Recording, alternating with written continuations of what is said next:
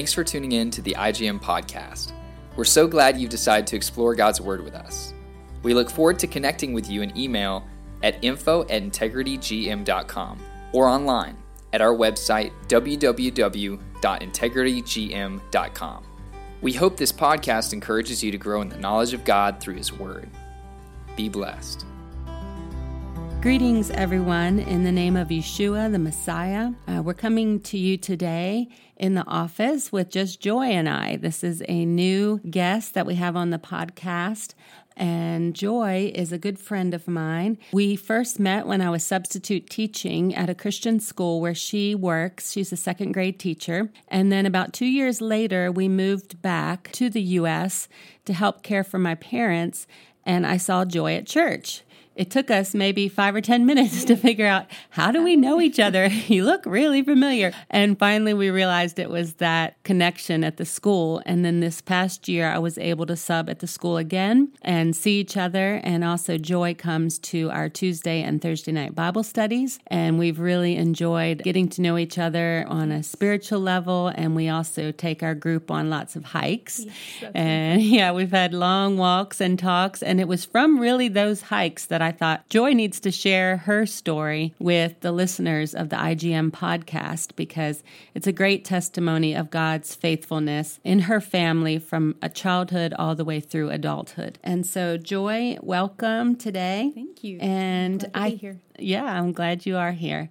And I thought maybe it would be beneficial to start with your childhood. Joy has a unique story about her parents and the call of God upon their lives. Uh, well, I was born in Florida and we lived there for um, several years. I was saved at the age of five, attending our local church. It was a Sunday morning, and in kids' church, I realized that, that I was a sinner and that I needed a Savior. And when I got home after church, just talked to my parents more about that and committed my life to the Lord at a very young age. I remember after that uh, was one Sunday night. We were in church, and there was no kids' church, so we were in big church with mom and dad, and um, worshiping the Lord and praising. And I remember I had my hands raised, and uh, suddenly I just my, I just began to cry. I wasn't sad, and my dad bent over and said, "Why are you crying?" And I said, "I don't know," and I, I'm happy. And he said, "You feel the presence of the Lord." So my walk with the Lord started at a very young age, and um, I knew that He was real and loved me, and I wanted to serve Him. And it was not long after that where my parents felt God calling them to the mission field in Mexico. During their time at one of the language schools, we were attending another church, and I was in kids' church again, and I, I really do not remember what the message was about that day in kids' church, but I remember that all the kids were kneeling and praying after the service. I was just praying in my little seven year old language, just pouring my heart out to the Lord, and um, suddenly I wasn't speaking in English anymore. a language that I did not understand, and I didn't know what was going on, but it was my prayer language and I would speak for a little bit in, in that other language, and then I felt myself just saying the word yield. And I didn't understand what that word meant either. Said that several times, and when I got out to the car after church, I said, What does yield mean? And my mom said, Well, you know, like the traffic sign. And I didn't know what I just I didn't tell anybody about what had happened that day. I just kind of tucked it away in my memory, but I knew that it was a sweet time of communion with the Lord and that God knew me and He wanted a relationship with me and He was doing something in my life.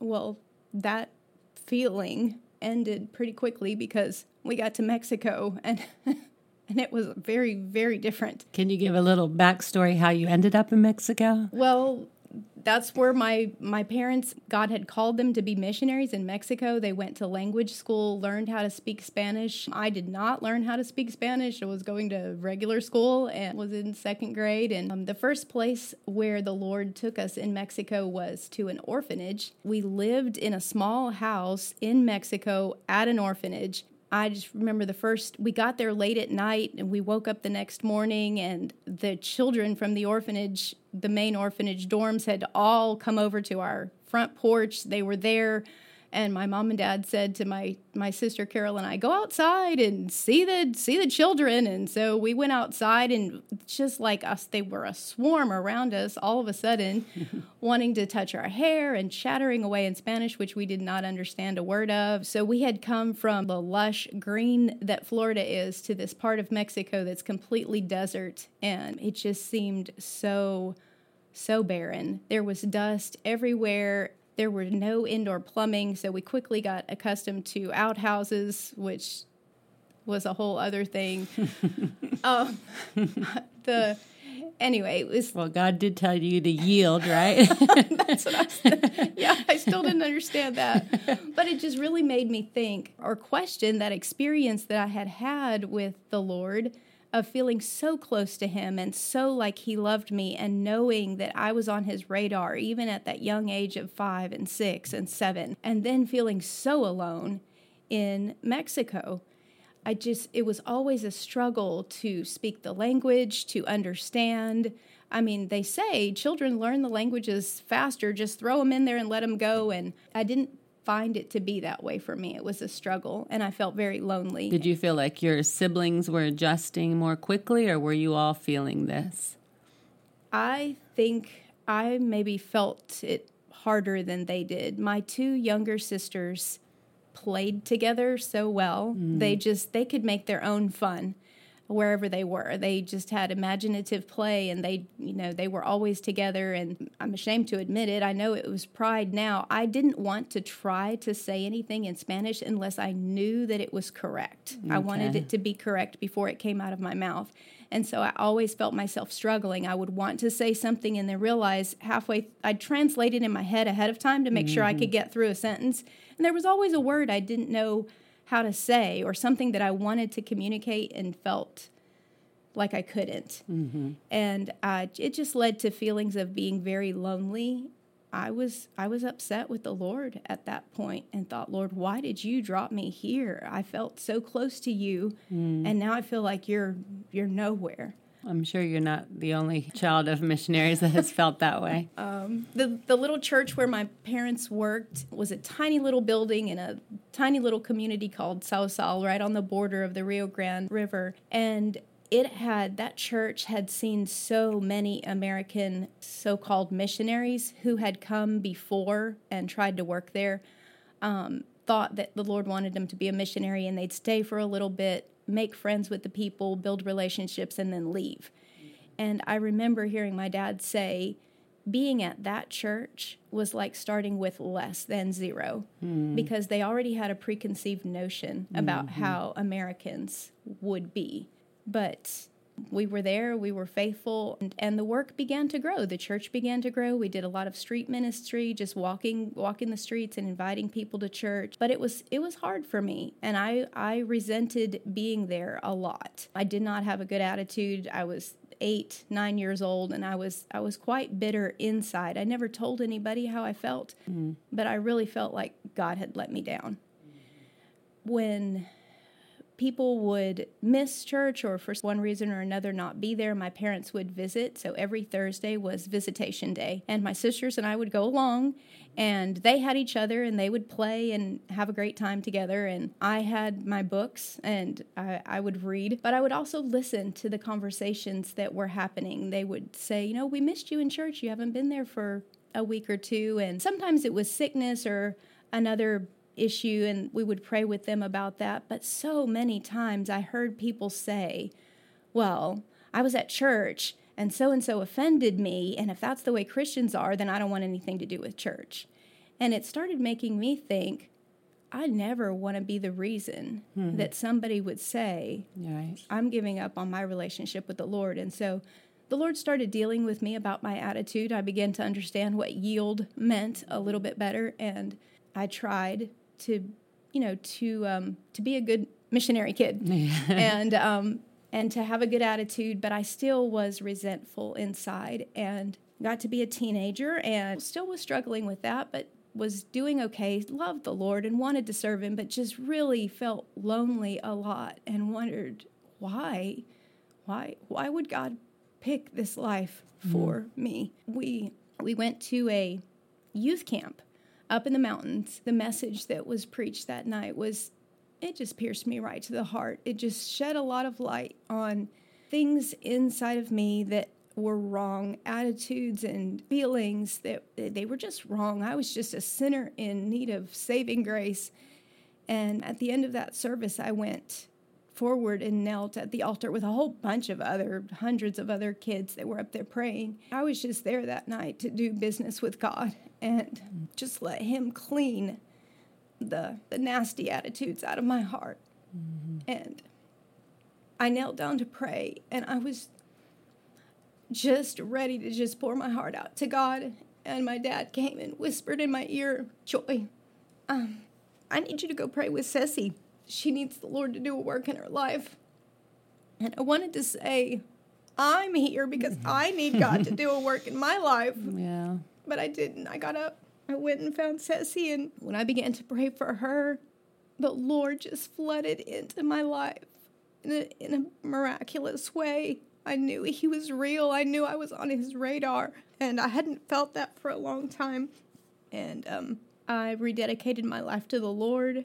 I never really had wandered away from him, but I began to understand what yield meant and that a life of relationship with the Lord was a life walking in surrender to him and whatever he wanted. Mm-hmm. I think, you know, watching my own children, you go from being a child of, even a child of a Christian worker, to a Christian that's working yes. for God. And that happens at some point in a child's life and so, yeah, like you said, it wasn't that you weren't a believer, that you hadn't given your heart to God, but it's just that step of maturity and coming into your own as a believer, a discipled, mature believer. Yes, yes, indeed. When I was 15, my dad asked me to teach a Sunday school class for three and four year olds. I again questioned. I said, "What if I what if I'm in the middle of teaching and there are words that I want to say in Spanish and I can't think of how to say them?" He's like, "Joy, they're 3 and 4. Yeah. Make it work."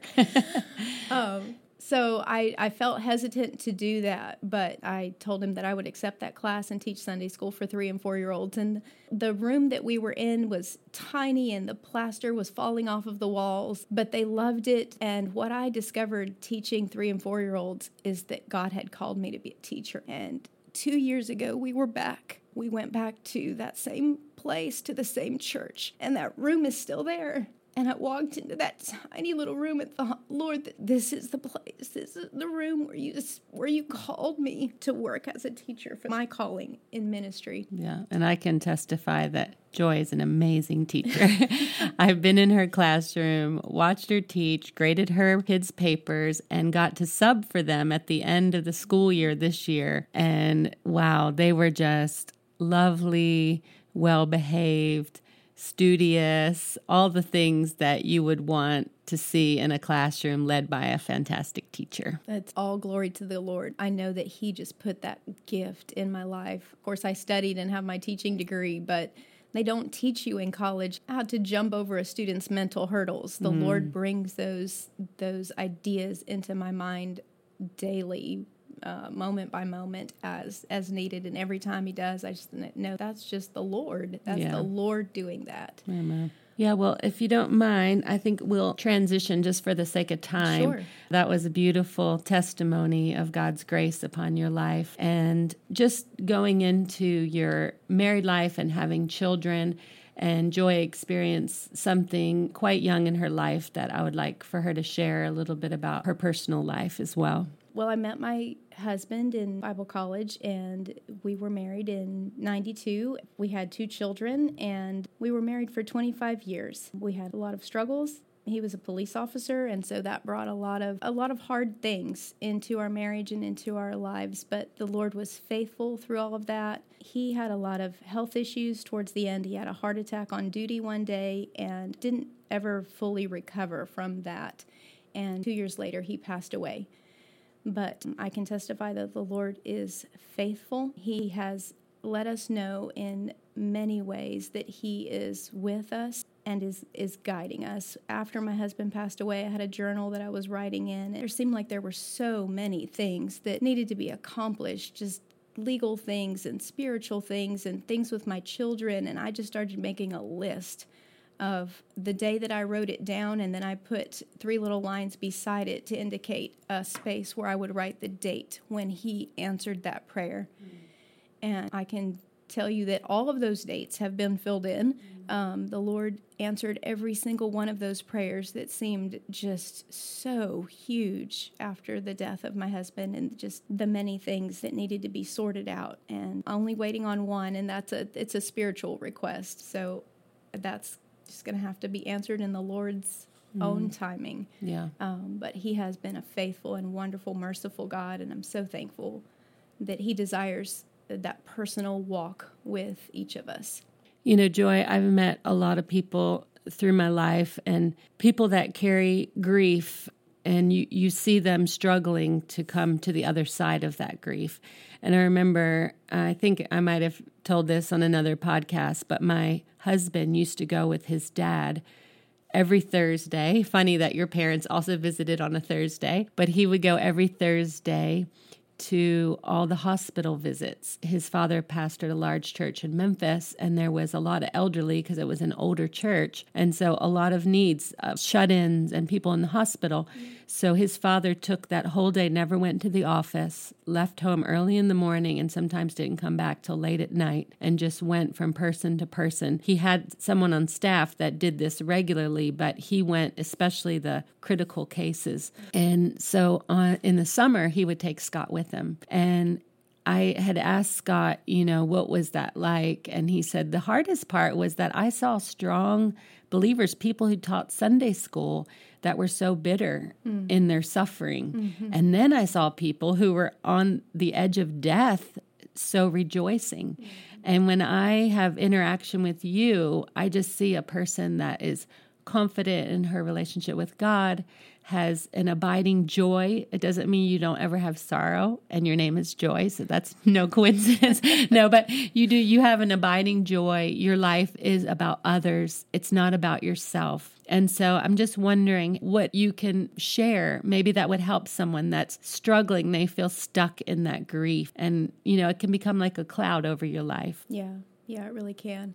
My life verse, I guess, the verse that speaks most directly to my own personal struggles is Proverbs 3 5 and 6, which says, Trust in the Lord with all your heart. There are so many times in my teen years, my childhood, my married years, my years since my husband has died, where that just, that trust in the Lord with all your heart. No piece of you cannot trust Him and then expect to have peace. Mm. So I just I keep playing that verse over in my mind and make sure that I ask the Lord if there's any part of me that is not trusting you, show me what that is. Let's root it out and I give it to you. I yield it to you. I want to trust you with all my heart. The other part of that verse is lean not on your own understanding. And mm-hmm. I'm kind of a control freak. I, I want to control and plan and be wise about everything and, you know, spend money wisely and be wise with my time. So my very strong tendency is to lean on my own understanding.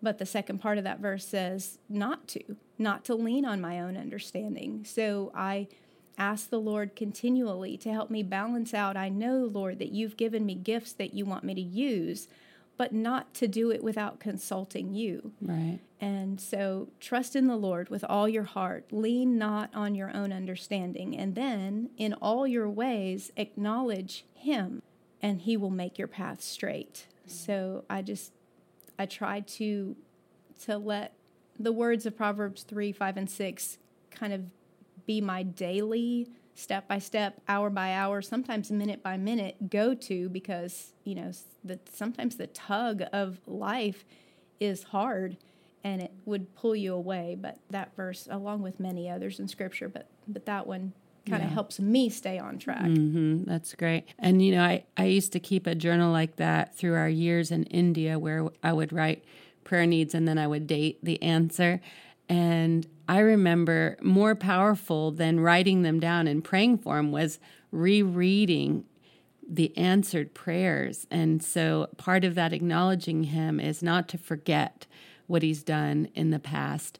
And I think of that game, the Americans play this game called the trust game. And you put your arms out and you have your back to a friend and you have to fall hoping that they will catch you. and it better be a really good friend. I think Scott and his brother one time did that game and his brother didn't catch him on purpose. Oh, no. and he landed on the ground. So I don't know if a, a childhood brother is the greatest person to play that game with, but we play this game and it is kind kind of there's a blindness mm-hmm. to to this trust yeah. in the Lord, but I feel like I can see his faithfulness the more he's faithful. Yeah. And you told me one time about your parents left for Mexico, really just with their home church supporting them, yes, right? Yes, that's all. Yes. And they've all their needs have been met through the years. Yes. Yeah, it's yes. just amazing. And so little things like that and those answered prayers are the foundation for making that trust less blind yes. and built on more confidence. Yes. And that's what I see in your life. So I would just encourage our listeners if you're struggling to get on that other side, just write down the things that God has done in your life and build that foundation of trust. And then remember, to acknowledge him and that it's not always based on your understanding like joy said mm-hmm. but you just have to say okay god you've been faithful before you'll be faithful again and i'm putting my trust in you and i'm not yes. going to live in this doubt fear and grief that's can be debilitating but it takes practice and it takes a lot of work. It like does. you said sometimes minute by minute yes, hour sometimes. by hour. Yes. Yeah. So let's close in prayer. And joy if you wouldn't mind to maybe pray for women that are going through the grief of widowhood asking the lord to minister to them today. Okay. Heavenly Father, we come to you just with grateful hearts that you have invited us to approach your throne of grace that you are touched with our feelings and that you walk with us through every moment of things that are range from the uncomfortable all the way to the things that we think we won't live through. But you're there, you're there with us, and your word says that it's true. The comfort of your Holy Spirit manifested in our lives proves that it's true. Amen. Lord, I'm so grateful that you pursue our hearts and you pursue a relationship with us. And I pray for all of the listeners that are in the audience that are hearing this today, Lord, those that are struggling with grief. Lord, I pray that your Holy Spirit would whisper comfort into their ears. I pray that they would find strength in your word and that they would learn how to apply it and walk in it. You are a good and faithful God, and we love you and we thank you for the work that you're doing in your church around the world. In Jesus' name, amen. Amen. Thank you for being with us today, Joy. Amen. God bless you. God bless. If you'd like to learn more about IGM or have any questions about this podcast, feel free to reach out to us at info at integritygm.com and connect with us on Instagram at integrity underscore global and Facebook at Integrity Global Missions. If you like our podcast, please share it and leave a review. Thank you for listening. Have a blessed day.